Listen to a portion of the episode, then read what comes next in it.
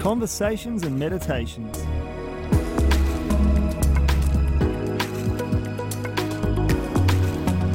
With Justin Martin.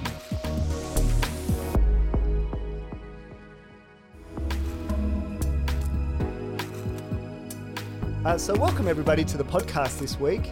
I've got a special guest with me, Pam Andrews. She's got a business out in Canberra called Feeling Connected.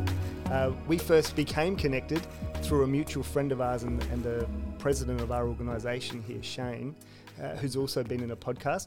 Rewind if you want to see one of those uh, previous podcasts. Welcome, Pam. It's a real pleasure to have you here today. Yeah, thanks for having me on, Justin. I've um, it's been a, a lovely um, few years getting to know what your organisation does through my friendship with Shane, um, and then of course you volunteered to be a part of my um, pilot men's program a couple of years ago. I went through the course, yeah. And you know already I'm noticing you know you and I could probably just talk about anything because the degree of communication skills and rapport that we built up through doing that course and getting to know each other um, really helped. So, yeah, thanks for having me along. I look forward to sharing more of what I'm up to. That's a wonderful, wonderful thing. And yeah, it was an interesting experience for me being part of your program. Yeah, the, the, the combination of, uh, I suppose, personally, I've been on a, on a fairly large growth cycle since I'm going to say my 30s. Since I was, I was around about 30, was when we first realized that you know I was going to be a father. My, my wife had our son around that age, and before that, I had not had genuine responsibility in the whole world. you know, we'd spent the best part of a decade, you know, seven years traveling the world just on a, on a whim, wherever we felt like going. That's where we went.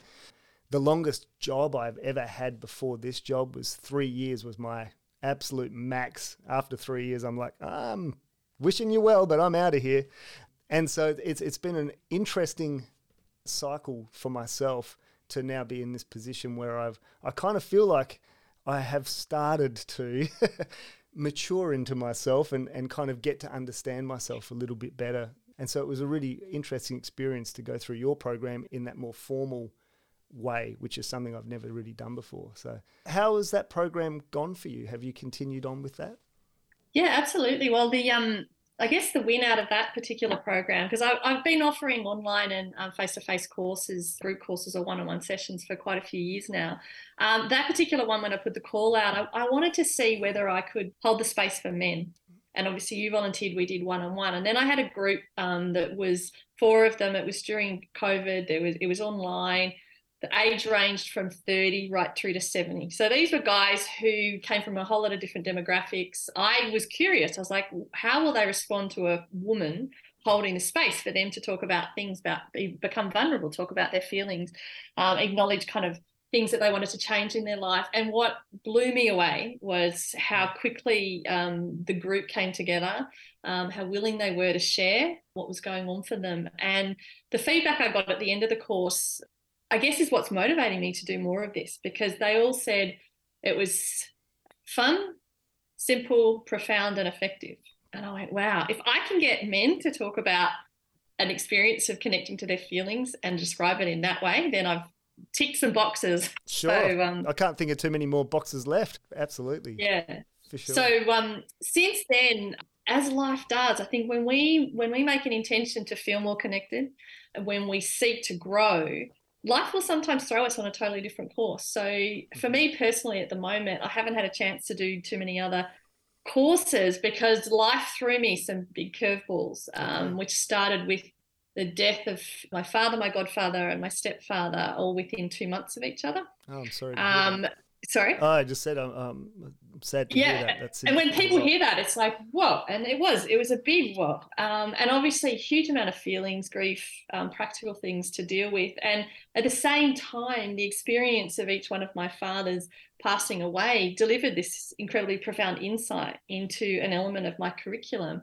And all of a sudden, six months after I'm kind of, I've renovated houses to put them on the market to manage estates and so forth, I've kind of been left with this really different way of seeing what I was teaching. And then it's been another kind of year of actually integrating that into my world um, and how I see the world to the point where I um, can now actually understand what it was that those gifts came to teach me. Um, sure. And of course, you want to see it that way. I mean, you, you wouldn't put yourself through that without wanting to know that I can learn and grow from that. And I guess that's one of the really base principles of what I teach because we're all going to go through big emotional experiences. We're going to have things that go wrong in our life, pain will be created, accidents happen. And yet, you know, there's two key things as part of that is one is that you can know that you can support yourself through that. So an overwhelming feeling experience doesn't send you into some kind of um, protective mechanism or way of shutting down or cutting out the kind of support that you need right there in that moment. So I definitely did a lot of that. I yeah. reached out to a lot of people. Um, and at the same time, to be able to sit back after, you know, to have rode the roller coaster of all the big feelings and sit and ponder what was the wisdom in that? What what was the the bits that I responded well to? That actually uh, showed me, you know, the things that are working in my life and what were the bits that I found really hard um, and that I can actually learn and reflect and grow from. So that, you know, is a big part of how I teach my curriculum now. Instead of just helping people look at the communication skills that they might use that are defense mechanism facades, you know, the interrupt connection, I've kind of I built in another whole layer which actually has people going, big feelings arrived, I've got a choice. Am I going to stay feeling connected or am I going to disconnect? And mm. to stay feeling connected, your number one thing is you've really got to tune into the body wisdom. What is it telling me right now? What do I need? And can I acknowledge it? So, you know, I could be exhausted, and my old pattern might have been to go, Oh, I've got to help everybody. I've got to save everybody. Mm. Or my new one could be, I'm exhausted. I need to have, know how to communicate in myself to say, there's that cue. My body's telling me I'm exhausted. I'm going to be slow down enough to acknowledge it. And then I'm actually going to say to someone, I can't do that right now, or I need to rest, or can you help me? So that's just one beautiful way of taking a simple form of communication, which a lot of us aren't really good at, mm. and taking it into what I call the self care mode. It's like we've got to get better at um, tuning into our own body wisdom and communicating better within ourselves. And then the next part comes in the authentic sharing. Can I stay connected to my own feelings? even if it means I might disappoint someone else or shut something else down. So there's, and then there's another module around um, being able to actually self reflect into what am I going to grow and learn from this. Yeah. So I guess, yeah, my father's dying and the, the subsequent kind of lessons I learned were really, really uh, emphasized to me how important those three basic skills are. And if you can get them all in line and operating at the same time, we can navigate any kind of big experience. I lost a job, you know, I'm, I'm confused about my relationship and I, you know, I want to change. You know, I've got a child who's in distress. I don't know how to communicate with them. All of those kind of scenarios that we all end up in in life. If we can navigate those in a way that keeps us connected to our own feeling center allows us to authentically share with someone else while we're doing that mm-hmm. and also gives us an opportunity at the end of that to int- to self-reflect and go well what am i learning from this and how can i grow from this? Yeah sure. Um, and when you get them all together you end up with this beautiful experience of being able to be really authentically yourself no matter what's going on. Beautiful yeah. Uh, I think it might be one of the one of the many profound things that Buddha said, which was that you know pain is inevitable, but suffering is optional. You know, just because there is pain, it's pain. You're guaranteed there's going to be pain, but it's what you do with that pain, and, and whether you see it as an opportunity for growth and learning, or if you see it as a as a downward spiral into a into an extended suffering. I, I think that's some pretty critical stuff.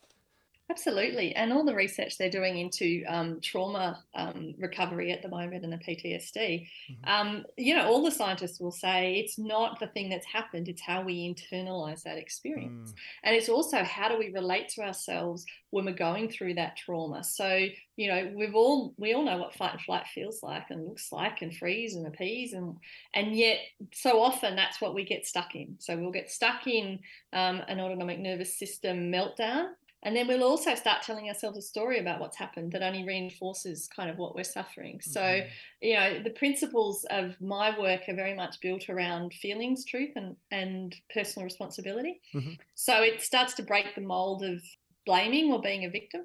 Yeah. Because at the end of the day, you know, if we're in an overwhelming feeling, and we don't learn this, Justin, you know, we're not, we're five, six, ten, we don't really learn a lot about what it is to reach out for help when we need it or to look after ourselves. So it's this beautiful kind of reset of going, only I can take responsibility for caring for myself right in this moment. Um, and I have to understand what happens when I do go into a distress mode. How can I soothe it? How can I solve the problem? And so, yeah, I love seeing how it empowers people to really um, take responsibility for their own sense of feeling connected and in doing so find beautiful expressions of their own unique self because they've unlocked those patterns that say that i have to do this because that's going to keep that person happy or i can't be this person because it's going to overwhelm somebody else or i'm too scared to be that person so mm-hmm. recalibrate your relationship to pain or to the protective mechanisms of your nervous system and you actually unlock this incredible freedom to be yourself.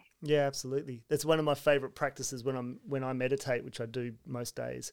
And typically uh, I, I, will hold quite a bit of tension in my upper back for, for whatever reason. Um, I'm working through that physically, but it, it, it's it's a, definitely a, a tender spot in my body and I, I, sometimes will sit there and it will feel unbearable, like the stimulus that it's giving my brain is just like, mm, this really hurts. But I know there's no damage being done. It's not. It's not like a a pain, like as if my body's saying warning, warning. It's just a dull ache that can feel overwhelming. And I, I often will challenge myself to like, when the thought says I can't bear this, to recognize that in even the moment that I'm saying I can't bear it, I'm bearing it. Here it is. I'm I'm capable of bearing this. It's just how much will you allow your mind to get away with yourself thinking I can't bear this and creating the story that you can't bear this when in this moment you've bared it. It's it is and Very it's now. True. Although wouldn't it be nice if we didn't have to bear it? Because I, you know, I I recognize that often we'll tell ourselves that story and we overcome that message from our body that's saying this is something that needs attention.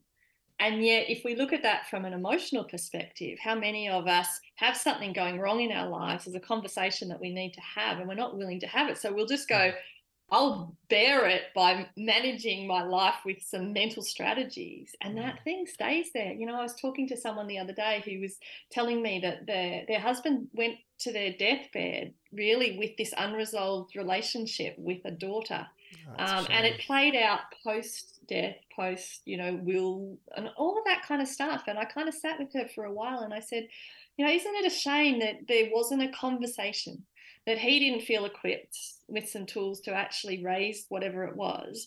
And that even though if that um, third party might not have been ready to listen or, or able to hear, the act of him actually just being able to communicate what was sitting really heavily on in his heart would have actually made the last few life, years of his life much more enjoyable. So I do think there is an element of yes, we can grin and get on and bear it, and you know, um, make good in our lives. Yet I think it's also really important that if there is that kind of hidden pain sitting there or something unresolved, what better way to face it than to equip yourself with some really good mm. communication skills that you can talk about the difficult stuff and like you said the sooner you put it out there, you know, the um, the possibility of it being resolved is going to um, arise. If we keep it locked away, you know, it mm. doesn't get there. So um, I often talk about um, because I have a background as a primary school teacher and an incredibly um, uh, ravenous mind for for con-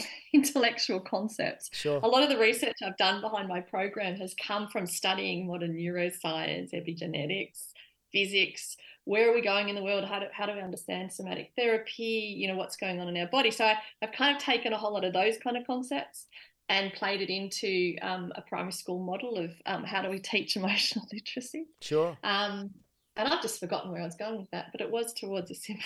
That's okay. No, no, no, not at all. Yeah, it's um I guess what I was trying to say is there's a lot of uh, there's a lot of deep background behind the concepts that I teach, and yeah, I'm trying to present it in such a simple way that we can have these simple tools that we go, yep, there's a big issue in our lives. Let's build the confidence up. Let's build the skills up so we can tackle those things together. Because my experience has been, I mean, I have an example with with my dad um, I had a, I was telling myself a story that he really loved my twin sister and that he really didn't give me much attention. And it was kind of affirmed by life when the first time I ever told him I loved him, he said, I love you, Jane, which is my twin sister. Oh, no. So, and my dad really wasn't equipped with good skills to talk about you know how he felt about different things.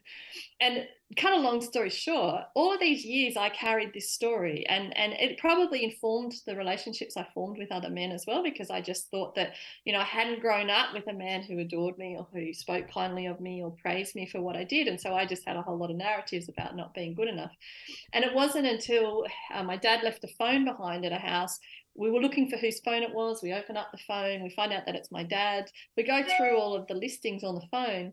Um, and dad has, you know, very systematically written it's not just the name of the person, it's the thing that they do. Um, yep. So it was the tradesman, it was the old friends. And he'd also done that with his children. So he'd done, you know, my brother's an architect and my sister's a teacher. And when it came to me, there were only two women in that whole phone book that had adjectives before their names. And he described me as a wonderful mother and daughter.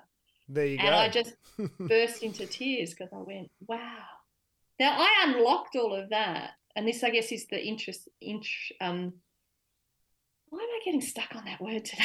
The personal reflection, introspection, I think I'm looking for. Yep, that sounds like um, right. Element of it. So I knew I had a difficult relationship with my dad. I knew I had things that I wanted to resolve. It's not like feeling connected is not always about having to have that specific conversation with that person. That does help in the now when there's tricky things come up. Yet more importantly, it's about being able to reflect on what relationships do I want to change? How could I learn from the things that aren't working? And so, with that particular one, I'd done a whole lot of my own personal work through the process that I use. All of a sudden, I just randomly get this opportunity to have a window into my dad's heart of hmm. how he actually really felt about me. And then a year or so later, I got, you know, he's I'm at his house and he says, Oh, this is my I use this phone as my address book. It's not my phone anymore. And bang, flips it up and says, Here you are, you're my wonderful daughter. And you know, and I got it firsthand from him. And so I guess, you know, it's interesting as I talk to you today because I feel like I'm really uh, narrowing in on the men that it, that that I have observed over life um, that often don't have the communication skills that they need, and often kind of, you know, feelings. It's really amazing how many men, when I talk to about this course, they, they all think all the other blokes they know need to do it. Yet not many of them are actually brave enough to put their hand up to do it sure. because it's such a no-go zone and it doesn't feel safe. Um, mm. So my goal, and maybe this is where the primary school teacher comes in, is to make it really safe, friendly, non-judgmental, create a really um, beautiful, warm environment for guys to start getting into um, understanding their feelings better, connecting to them better inside of themselves, and therefore being able to um, communicate better with the loved ones in their life or the important people or the important conversations that need to be had. And I guess, yeah, certainly um, having had a difficult relationship with my dad informed a lot of that for me. Yeah, I, I, think you answered the question I was about to ask you, which was what made this all so important for you? Like, what was the spark that took you from your uh, regular, not regular, your wonderful job as a as a um, primary school teacher to want to dedicate so much time studying and learning these skills, and then to apply them specifically to men. What a beautiful question! Because now I get to tell my my my biggest pride story, I guess, is because really it came about supporting my young my sons. So I've got two sons um, yes. who are now in their early twenties, and yet. Um, the program kind of started because I had an 11 year old boy, um, my oldest son. He was struggling with a whole lot of bullying at school. Um, he had a really serious problem with a, um, an inner critic. Uh, he didn't manage his feelings well. He had quite a difficult relationship with his father. And it was one day that I found him. He doesn't mind me telling this story because he's so proud of kind of where he's got to. But he was in the closet with a, a clothes basket over his head telling me he wanted to kill himself and he was 11 years old. Um, he'd been raised in a family with everything he'd wanted out on a farm i'd done my best to be this mother and yet he was being tortured inside of himself because there was a whole lot of big feelings that were going on inside of him that he didn't know how to respond to and communicate about. So we went to a psychologist together and i felt like we got kind of two for one because it's where i started it started to really dawn on me that everything that um, the psychologist was helping Trent with was actually part of my story as well. And I guess at the time I was also going through my own kind of personal crisis and trying to understand how my life had become so off course. I was living, I was in a relationship and a kind of a scenario where I didn't recognize myself anymore. So it's partly motivated to want to support my son and also there um, wanting to kind of understand how I could reconnect to myself.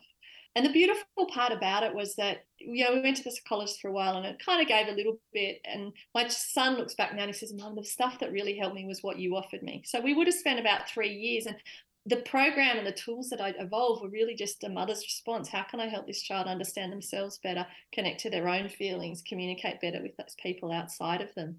And it just, he blossomed. And so by year 10, um, he won an ACT Education Excellence Award for being a creative and confident individual. By year 12, he was a um, he won their Community Service Award at the same award ceremony. Uh, he's been running his own business since he was 16. He is the most delightful, uh, present young man who's got a really clear sense of who he is. He's articulate, he's compassionate, uh, and he's thriving. Um, and then his beautiful girlfriend came and did my course, and now I'm watching these two people fall in love and support each other with a, a really uh, deep understanding of the importance of um, open and honest communication.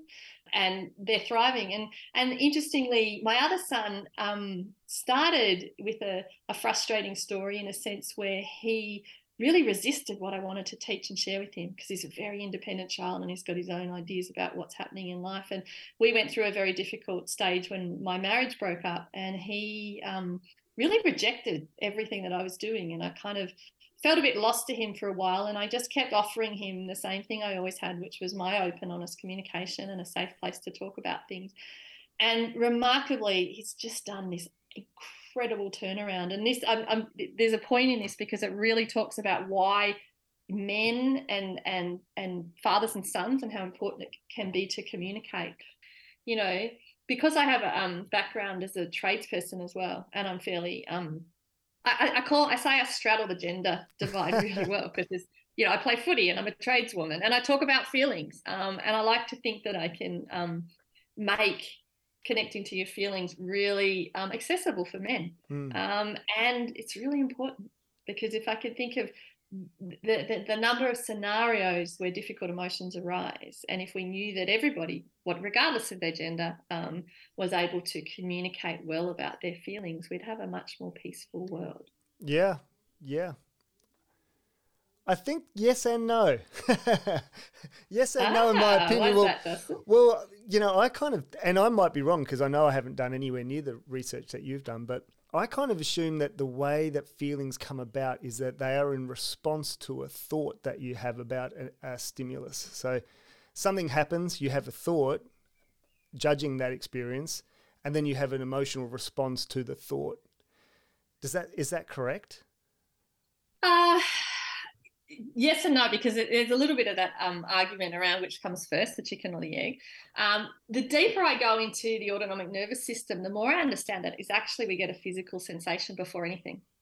Um, because actually it'll be our um, uh, if it's something that's going to be a strong feeling like a you know pain anger fear um, it will generally come through as a physical sensation because something has occurred that our brain has taken in information and before we can actually process that information our body has already given us a signal mm. so we can already be hit by an overwhelming and this is probably a good point to clarify when i talk about feelings i'm not just talking about emotions so for me we are these incredible beings of information and there's Amen. all sorts of energy moving around us and i don't know whether we need to clarify which comes first except to understand that in any moment we have body sensations, mm-hmm. we have thoughts, which are a form of energy, um, we have emotions, um, which will, you know, the emotion and thought one is an interesting one because often the emotion triggers a whole lot of biological you know, hormones that will go through the body that also change the way we think and feel.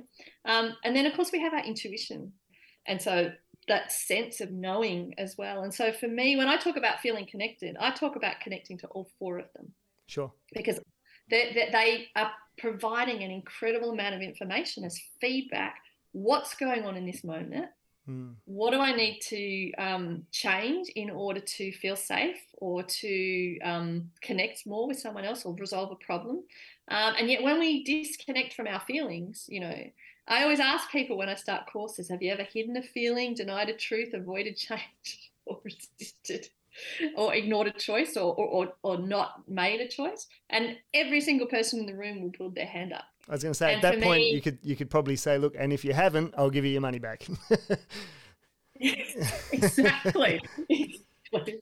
So, so for me, the, the, the art of feeling connected is actually learning to pay attention to all of that information mm. and to learn to understand. So so I'm hearing you that you know you do get a pain and there's a story we might attach or a thought that comes to it. What if we could switch that around though and actually be so mindful of the feelings that they're coming in that we've already inter- settled the nervous system, interrupted any negative thought patterns, allowed the feeling to move through us, and then learnt from whatever it was coming to show us. Um, which I wonder if I can give you an example of that because I just I just had a weekend with all my siblings, right? And there's nothing yeah. better than having a, a, a reunion kind of holiday with five siblings to trigger all your pattern. Yeah, wow. And there was um there was this and this you know this is this because I've done so much work in this the more you pay attention to your feelings the more sensitive to come the more you can interrupt them so it's like a bit of a the analogy I use it's like a bushfire you can you can have a pain triggered or a feeling or an old story and if you can jump on it straight away it's only going to burn a meter of grass if you don't it can turn into a bushfire and if you get stuck in an autonomic nervous system response or you get stuck in a narrative it can burn for days weeks and we can create a lot of suffering yeah um, absolutely. Um, so if you jump on it straight away and i remember at one point it's, the smallest thing. We'd, we'd spend the weekend together. My mum was vacating the, the really choice room because it was her birthday, and you know it was had a lovely double bed. And and I'd shared a bunk room with my brother, which is you know I'm very accommodating. I'm always happy to be the I'm the one in the family that always goes with the flow, and I'm generally the one that's doing the most work. And um, when we went to shift beds around, my mum had said, "You have that room, Pam." And then I and then I watched myself and it was almost like I was ready to my old pattern. One something I understand about myself is I often deny myself joy or reward. I kind of go, oh no, mm-hmm. I'll make it for someone else. So here I was busy starting to tell this story that I was going to give up this choice bedroom for my sister who had felt a bit out of it because her cabin was a bit away from ours. It was the fourth one that we were able to get. And then I stopped myself. I literally, no, I'm not doing that thing because I deserve to have a really nice room. So it's just a tiny example of how a choice could arise, a feeling arose. You know, I was ready to buy into my people pleasing. I was ready to kind of give up something for myself. I was telling myself a story that that was the thing that I needed to do. And in that moment, I so quickly jumped on that little grass floor, went, I'm not going to deny myself having something that's really um, pleasurable for me. I'm not going to go into is that old story of who I think I was. And I gave myself that front bedroom. And I tell you what, that sleep in the, the queen size bed felt really good that night. Um, And it's just a, this, yeah. So, so we can be using these skills for the big, you know, difficult, you know, a child with anxiety or overwhelmed, or we can be using it just every day to go, what's going on here? What's my truth? What do I really need and want? Um, and yeah, the more aligned you get with your sensory experience of communicating inside, the easier life gets, the sure. easier it is to navigate those difficult choices. And and so, you know, when you talked about the back pain and you went, well, you know, I can grin and bear it, and you know, and I'll teach myself that I can manage it. And oh no, uh, the, the, the real point was that uh, amongst that, I'm also I'm also doing um, exercises and, and routines to, to free up the musculature. I'm not just grinning and bearing it. I, I've acknowledged that it's a problem and it's something that I am actively pursuing a solution for. Um, but it was just that idea that even in our darkest moments, when we think it's unbearable, that we can take solace that even in the moment of having that thought, we're bearing it. We're stronger than we imagined was the point.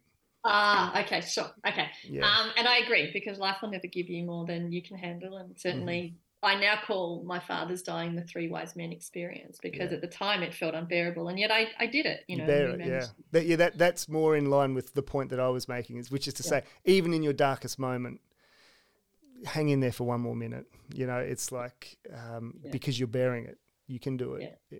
Although what I love about you coming back to your version of that is that when you talked about, well, I do, I'm doing my exercises, I'm doing the other things that I know are going to mean that I don't have to endure this pain and that, that I will resolve the problem. And I guess that's what I offer. It's like we can choose to um, like if we get a physical pain, of course we give it our attention because there's blood pouring everywhere, or we've got a splitting migraine that's not going to go away. Yeah. Exactly the same relates to emotional pain. And there is a whole lot of background work we can do to minimize the number of painful triggers that we have in our life mm. and to amplify our capacity to support ourselves when we're being triggered and to be able to get the wisdom so we don't need to keep having that lesson again.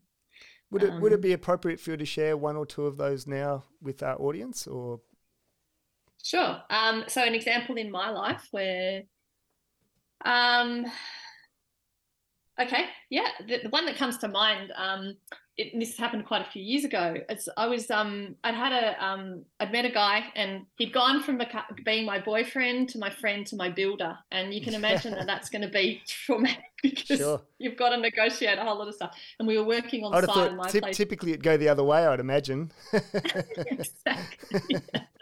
Yeah. anyway, we'd been working on site together, and it was clear because he'd actually repartnered. So, um, you know, he was um, wanting antsy about finishing the job up, and I was getting fearful that, um, you know, the job wouldn't get done. So you've got, so this is a great story because you've got two people who kind of have an agenda, thoughts happening, emotions being triggered, and yet it could could have exploded. It could have gone really pear shaped because I could have got really angry and demanding, or he could have just disconnected and t- taken off.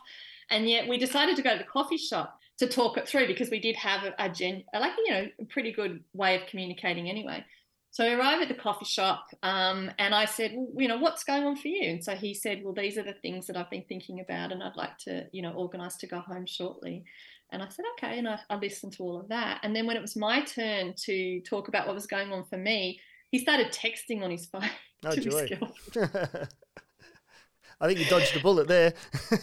oh yeah, and there was just this explosion in me of like a, biochemical bomb went off, and I had emotions and I had thoughts and I had blood rushing to my head, and you know, um, and because of the background understanding that I have around how thoughts, feelings, emotions, and truth will all kind of play out together, I was I was really mindful because a classic clue will be is that when the response that you're having is in, not in proportion to the event that's occurred. You know that actually there is a trigger, yet there's more likely to be an ancient trigger that sits behind this, or a whole lot of other times this same story has played out and you haven't resolved it properly. So it was like, you know, opening the floodgates on a, uh, like, or, or, breaking down a dam wall. It was like, So I was mindful enough to recognize that. I'd also done enough work on my own communication skills. So instead of, so the old Pam would have smiled, pretended nothing was wrong, and then quietly fumed, you know, or kind of, you know, or got really angry and bitten his head off. Mm-hmm. Neither of those are going to be productive, right? That, that's what I call poor communication that breaks down connection. Um, so instead, I, I kind of just was able to, in that moment, go, you know what, Rick, that was really hard for me because you know we'd agreed we were going to talk and now you're so i call that that authentic sharing that's number one it's like okay authentic sharing we got to get this right so i did that and then i explained to him that because i knew the depth of the trigger was so big and i'm not going to land all this on this poor guy. All he wants to do is go you know he's already done me a heap of favors wants to go home and see his girlfriend. He doesn't deserve the 10 ton of dynamite that's been sitting there since you know my dad didn't do things that i was asking him to do. So yeah of um, course. um, anyway um, so I was able to say to him, I can see that I'm also triggered right now, and it's not about you. So I went into my self care mode. So we got home, he started packing up his tools. We agreed what was going to happen.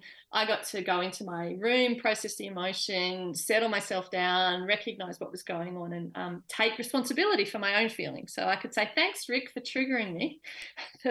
this is what I really need to learn. And interestingly, like we um, finished that afternoon and I was able to come out of there and give him a big hug and we both went. And he, so when I offered him that direct, authentic sharing, he could apologize because of course he, he knew he shouldn't have been on the phone to his girlfriend. Like, and, and he genuinely um, appreciated me saying that. So that's what I love about authentic sharing is that when I do it, it gives someone else a chance to do it back. So there was mm. this beautiful kind of reconnection between us. I stayed connected to my feelings, allowed him and I to reconnect. I guess I guess a, a, critical aspect of that would be um, authentically sharing, but with an open heart and an open mind, ready for a response that you maybe not anticipating because you might have built a narrative around, oh, he's doing that because he's disrespecting me and he's blah, blah, blah, blah, blah, blah. And your response is, is at the level of the story that you created for yourself. And then, and if, if we don't share that response with a, with a, a recognition that that could be the case, this is just my perspective of it. And then when we hear their perspective, sometimes people are so closed to that perspective that they that they continue on their narrative despite mm-hmm. having been given new information. And so, like, if somebody says, "Oh wow, I, I did not mean any offense," literally, my mum, blah blah blah blah, and you're like, "Ah, ah, the whole thing's okay." But yeah, but it's that skill exactly. of being able to let go of that feeling and not being so identified with that feeling that it becomes your reality. It's just, it's a feeling. Yeah, it's a feeling, and it's there to help me communicate better with someone absolutely. and understand something about myself. Sure. And it doesn't need to be held on to. So yeah, absolutely, that's a core part. Is that in that honest sharing, you you go to it curious. You've taken responsibility for the major part. Mm. You still know that you want to rebuild a relationship with that person. So with curiosity and openness to go, well, this is this was my experience, mm-hmm. and I'm honest enough, and I trust you enough to tell you that this experience created a feeling in me. Like I'm not going to hide the fact that I was upset because it was something that was sad for me, or mm. or I felt really un, unvalidated, and that was hard. And then my, by me saying this is how I'm feeling, I'm not going to tell you why you were doing that, and I'm not going to blame you or make you the worst person in the world for doing it. And I just need to tell you, you know, this is how I'm feeling. Yeah. Um, about what what we shared together, um, and and give him a chance to kind of clean it up. Um, so yeah, cleaned it up beautifully. He and I went to my mum's place, and we walked through my front door. And this story is so powerful because it really spoke of the origins of where part of my accommodating nature came from. Because I walked into the door to see my mum, and she said, "How's your day, Pam?" And I watched this, and there was this, this slow motion, and I was like, "I I have a choice." I can choose to do what I've always done, which is go, oh, yeah, great day, mum. You know, everything's going well. Mm. Or I could take the moment at that time to actually be honest with her and say, actually, and I did. So I went, you know what? I um I had a really difficult day. This happened. And what I learned when I did my own processing around the feeling was that the thing that Rick wasn't able to be for me, which was emotionally present. You know, I was emotionally present for him, he didn't do it for me. And the the 10 ton of dynamite that kind of went off was actually because I'd had a lot of experiences in my life where the person that I was wanting to be um, to, to, share something with hadn't been emotionally present. Um, and the biggest learning of it was that when I went into the the third part of my process, which is the internal reflection, I realized that I wasn't being emotionally present. Every time I smiled and pretended nothing was wrong, or became the ice queen, or got busy doing something else, that I, here I was getting upset that Rick hadn't been emotionally present, yet I hadn't been it to myself. So when I walked in and my mum asked me how I was, I knew that if I was honest, I was giving her a chance to be emotionally present to me. Sure. And I was able to say, this is what I learned about myself today, mum. I learned that when I when I get upset, I often shut off and that doesn't give people a chance to be emotionally present to me. And that's what happened a lot in out my childhood. And so I'm going to be honest with you and tell you how I'm feeling now. And I got the most beautiful hug from my mum. Oh. I got the most beautiful connection with my mum because all of a sudden I showed up willing to have open and honest communication about something I was feeling vulnerable about. She got to hear me, support me, and give me the very thing that I'd spent 20 or probably 50 years actually telling myself that I couldn't have, which was emotional support. Mm. So that all started from tension on a building site, feelings inside, information triggered, and a whole toolbox of emotional tools that when in every one of those conversations I was practicing self-care, regulate my own, take responsibility for my own bushfire that's burning. I can share authentically with someone else. I can reflect and go, well, if I don't like it when someone else treats me like that, do I ever do the same thing to myself? Actually, I do. So I can't blame it. And then rebuild relationships by being able to go to people and, you know, trust them with your vulnerability to say, yeah, that was really hard for me. And, you know, I'd like to change the way we relate. So from that moment on, my mum and I have had the most beautiful relationship. Oh, wonderful. Because now it's built on her because equally she had been very busy when I was growing up. So she didn't know emotional presence was important to me until I told her. And now yeah we have. So you know the truth will set you free. Absolutely. And it'll keep you feeling connected. That's the beautiful part because the you know what i with all the clients that i work with i generally find that as we break down the choices people make to disconnect from their feelings or avoid their feelings we will then get a chance to explore the origins of all of those emotional triggers and the way that they've processed or not processed them.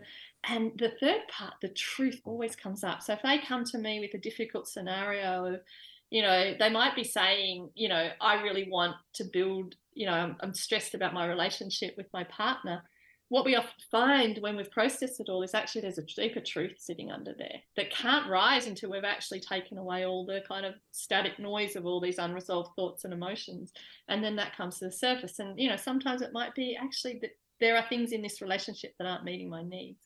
And they've got the courage to then work towards changing, either asking for what they need in that relationship or leaving that relationship. And they wouldn't have got to that truth if they just on kept on you know, complaining that he didn't shut the toilet seat down or mm. whatever it was that was making life and their day to day thing really difficult. So, you know, the capacity to stay connected to your feelings allows you to navigate choice, feelings, truth, and change in a much more effortless way, mm. which is so much more aligned to who we really are, what we really want to create in our world. Mm. And it sets you free. So there's this incredible freedom to be yourself. Yeah, absolutely. Absolutely yeah, that's one thing that my son struggles with. He's he's an extremely compassionate little boy. Oh, he's not that little now. He's fourteen. Um, he, he's extremely compassionate and similar to to the story of of your son. You know, he frequently receives citizen awards and he's he's always being recognized for his um, thoughtfulness and uh, integrity and which is a beautiful thing they're the highest accolades that I can imagine him receiving you know he may well be a great mathematician but I'd much prefer him just to be a kind, sweet person if I had yeah. to choose between the two. But he finds himself oftentimes getting caught up in his desire to be kind in inverted commas. And the, the, the issue that I've been trying to, to let him know is that kindness that doesn't come from your heart isn't kindness. You know, it's being yeah. it's submissive. And so, mm-hmm. for example, his sister not in contrast, also a beautiful soul and a, a, a very big heart, but she's a, a more direct a, as a rule. And so if if Sky, my daughter, says to, to Dylan, yeah, uh, Dylan, could you just shut the door there? Uh, even although she's closer to the door, he will get up from his chair and he will shut that door and then he'll sit down. And then 10 minutes will go past and he'll say to Sky, Sky, would you mind turning the light off there for me, please? And she'll say, No, do it yourself. Mm-hmm. And his head expl- like he he doesn't outwardly express it. Sometimes oh. he sometimes he does. Sometimes he, he does loses it. But he'll try and hold it in there and he'll just become sad. And I'll be like, yeah. "Hey buddy, what's what's got uh, you sad there today?" And he's like, "It's not fair. I do this, she does that." And I said, "Okay, cool." do you mind if I ask why you did this? Like why why did you get up out of your chair and, and do that thing? Did you do it because in your heart you wanted to? You wanted to do that for your sister? And he's like, Yeah, I did. I said, Great. So if you do a kind act because you're moved to do it, you shouldn't do it with the expectation of a response, of a particular response. The act is is, is a closed loop in, of, in and of itself. That is the satisfaction. You wanted to be kind, you were kind. Now, Sky's being asked a similar question Do you want to help me out by doing this? And she says, No, I don't. Well, she is speaking her truth. She doesn't have to do it. And if she mm-hmm. did do it against her own wishes, that's not actual kindness. That's that's something different. Like that's a mm-hmm. submissiveness. That's a willing. That's a, a fear to be true to who who you want to be in that moment. And so we're trying to sort of unpick all that for him so that he can see that just saying no to someone doesn't equal being unkind. You know, it's absolutely because sometimes it's about being kind to yourself. Precisely, yeah. And so we need to tune into. I mean, what beautiful conversations you're having with your children. I mean, that's the world I dream of. Oh, it, it drives them nuts. they hate it. Dad, why are you so weird? Well, you know what?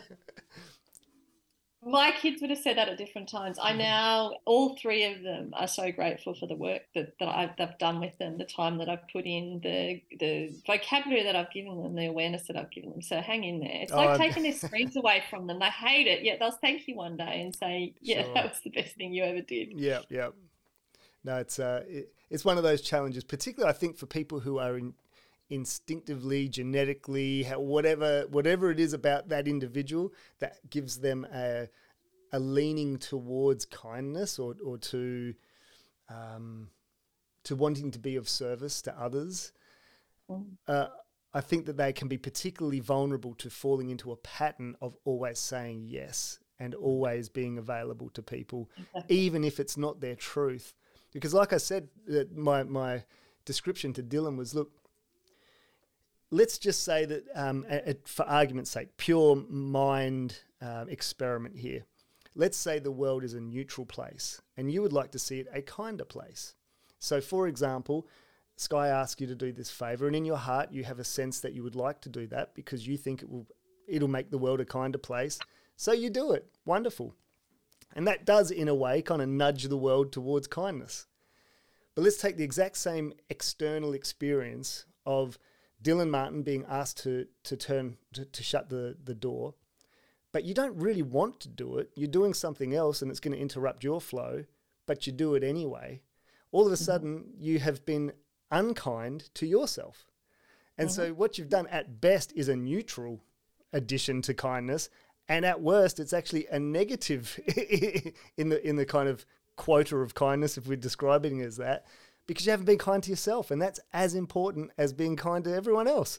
So absolutely, and it kind of it reminds me because you know the the flexibility that I designed the course is because there's some people who need to learn how to be kinder and be more mindful and connected to other people's feelings. There's some that actually need to, you sure. know, harness the power of, of setting boundaries and understanding themselves and, and being more forceful. So, mm. you know, I dropped in that word harnessing the power because for me, whichever part of your nature, your self expression, is contributing to the world. There will be parts that will be contributing in helpful ways and positive ways, and there'll be parts like this one where it may look on the surface like a positive contribution, yet can actually be negating ourselves. And so, for me, the beautiful gift of uh, expanding your capacity to connect to your own feelings and communicate from that place gives us the chance to harness the power of connection, mm. whether it's to ourselves or someone else. And in every moment that I've lived through, um, the more often I show up with a willingness to be curious, open, I'm centered and grounded in myself. I've taken responsibility for the, you know, whatever big feelings and I can communicate with someone,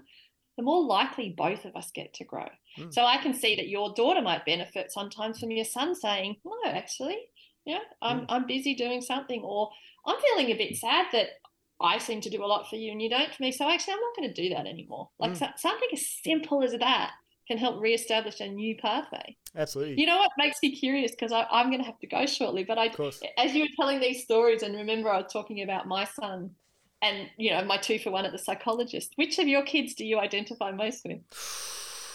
Oh, that's a that's a tough question. You know, I'm going to say, and this is a bit of a cop out, um, perhaps. I identify with my daughter in my pre 30s, as I described my my evolution. My yeah. my daughter is the one that I'm watching in terms of it's like I I and I hope she has as much fun as I did. I mean, I, I hope she stays safe, of course, but I don't I don't I'm not a Puritan. I'm not looking for my children to be angels. I hope she has a wild time and it, it's as enriching and fantastic and fun as my experience was. Um, mm-hmm. But my son very much represents more of the person I would like to become, I suppose, in some ways.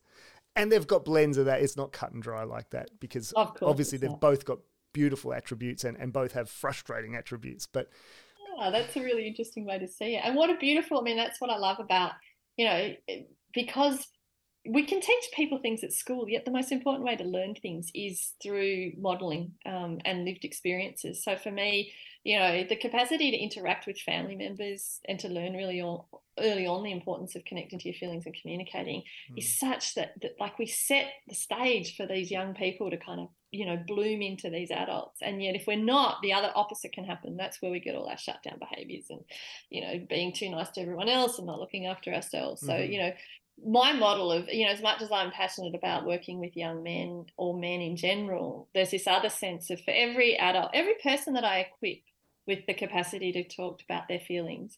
um, and harness that power, the more opportunity any relationship can improve. And, you know, family relationships are the perfect spot to start. Yeah, for sure. Uh, do you mind if I ask Pam? So you, you mentioned that you know your your certainly early relationship with your father wasn't as free flowing as as you might have hoped if you had a magic wand, and and similarly, you know your relationship with your mum really blossomed later later in your um, you know your experience. Yeah. What was it that tipped you off to the power of? Was this just an innate an innate knowing that you had, or is this? Did you have a mentor who who brought you from that environment of a slightly stifled um, feeling experience to uh, you know, a fully blooming one. I don't know the language to use, but you know what I'm saying, Pam. Great question, um, Justin. Um, two things. I had a midlife crisis where I realized how disconnected I'd become from myself. And part of it was because, you know, if you asked me the question, was I hiding feelings, denying truths, avoiding choices, resisting change? all hands and fingers up in the air because I was doing all of those things and I knew it and I felt like a part of me was dying inside. I knew I was not living according to who I really was. I didn't have freedom to be me. So that was part of it. And the other part of it is I have um, I've had a lifetime desire to help people feel more connected. I'm a community builder by nature, um, and I'm always creating these amazing experiences for everyone else. So I've been, you know, harnessing my capacity to build collective experiences since I was a little child. And I'm the school reunion organizer, and I'm the scout leader, and I'm the P&C president, and you know, and I know how to create energy around people connecting and communicating well. And you know, and the irony often of what we're taught, what, what we're here to learn and therefore teach is that I was busy helping everyone else be connected and I wasn't connecting to my own feelings. Sure. And that's what it got me. So it was that my own personal experience, watching my boys, seeing how far they, they were off themselves. And then when I started to kind of understand the process that was occurring of the disconnecting from our feelings and therefore um, kind of losing our sense of self, I, I, looked around and I was like, wow, that person's doing it. Oh, look, I can say it. Well, and that just helped feed me into a passion for going, we need more of this. Sure. Well, I mean, we kind of, I mean, this might sound a little bit um, cynical, I suppose, but we kind of live in a society uh, currently that is, it, it is almost intentionally removing us from our true feelings and from our deepest understandings of ourselves because they would it's really hard to profit from content people. You know it's like if you're content it's it's hard to convince you that you need a different phone. You got a phone. You know if, if you're content it's really hard to convince you you need six bedrooms not four when you've only got two of you living in the place. You know it's mm. if someone is hasn't has a genuine level of contentment then you know they generally aren't consuming a lot um, they're just content and so our entire society, with its capitalist um, motivations and and the habits and the, the momentum of our society, is to tell us, you know, that the most stark example of this that I recall was that it was the first time the penny dropped for me was on my honeymoon 20 something years ago now. And we'd come from Adelaide, a sort of Adelaide boy, you know, uh, sort of a, a, fairly sheltered life. A big holiday for me was a place called Victor Harbor, which you're probably not familiar with. But I do know Victor yeah, Harbor. Yeah, so I mean, like you know, that was that was the level of adventure that my parents had. And I remember my wife and I going to Thailand for our honeymoon, and we went into this gigantic, ridiculous um, consumer cathedral, you know, some sort of a, a, plaza, and we went in there and we were we were just observing you know the goings on of, of the place. And I looked down and there was this probably like Nivea or L'Oreal or one of these brands with all of their beauty products. And they had their beautiful, beautifully dressed young ladies there presenting their products to these consumers. And the, the product that they were displaying was a skin whitening cream. And so I was there looking at all these beautiful Thai people with their lovely golden complexions and and then thinking about our society, how we're encouraged to get spray tans and and all of this absurdity to, to change the color of our skin to look more golden. And then here are these beautifully naturally golden people being convinced that, that they should be um, bleaching their skin to look whiter. And it just hit me like a ton of bricks to go, ah, what a scam. like, they're making sure nobody's content. That's that's their business model. Yeah, uh, w- when I recognized that, I just thought, all right, I, I think a lot of work has to be done to counter the powerful messaging that is so pervasive in our society. And so I really appreciate the work that you're doing to help people maybe pierce that veil a little bit for themselves Oh, and yeah, find thank you, Justin. It's a beautiful place to end on because, yeah, the thing that makes me sad is, is seeing the level of disconnection. You know, right from our kids, right through to old people, from Mm. from from our external environment, from our own feelings, from other people, and we don't need to go into all the reasons why that's happening. Mhm. I just know that it's really important to stay feeling connected, and I'm here to help people do. Well, unfortunately for some people, like the the uh, deepest level of feeling communication that they might do is a particular emoji, you know, crying emoji. Oh, that's all of my emotions in a picture. Look at that. yeah, so I always say to people, I don't sell pink fairy floss. I'm not going to to help take away all the difficult emotions. I'm just going to help you navigate them so that you can come out wiser, more grounded and centered, and more able to build relation, you know, meaningful, strong, important relationships with people around you. I think we should leave it on that, Pam. Hallelujah.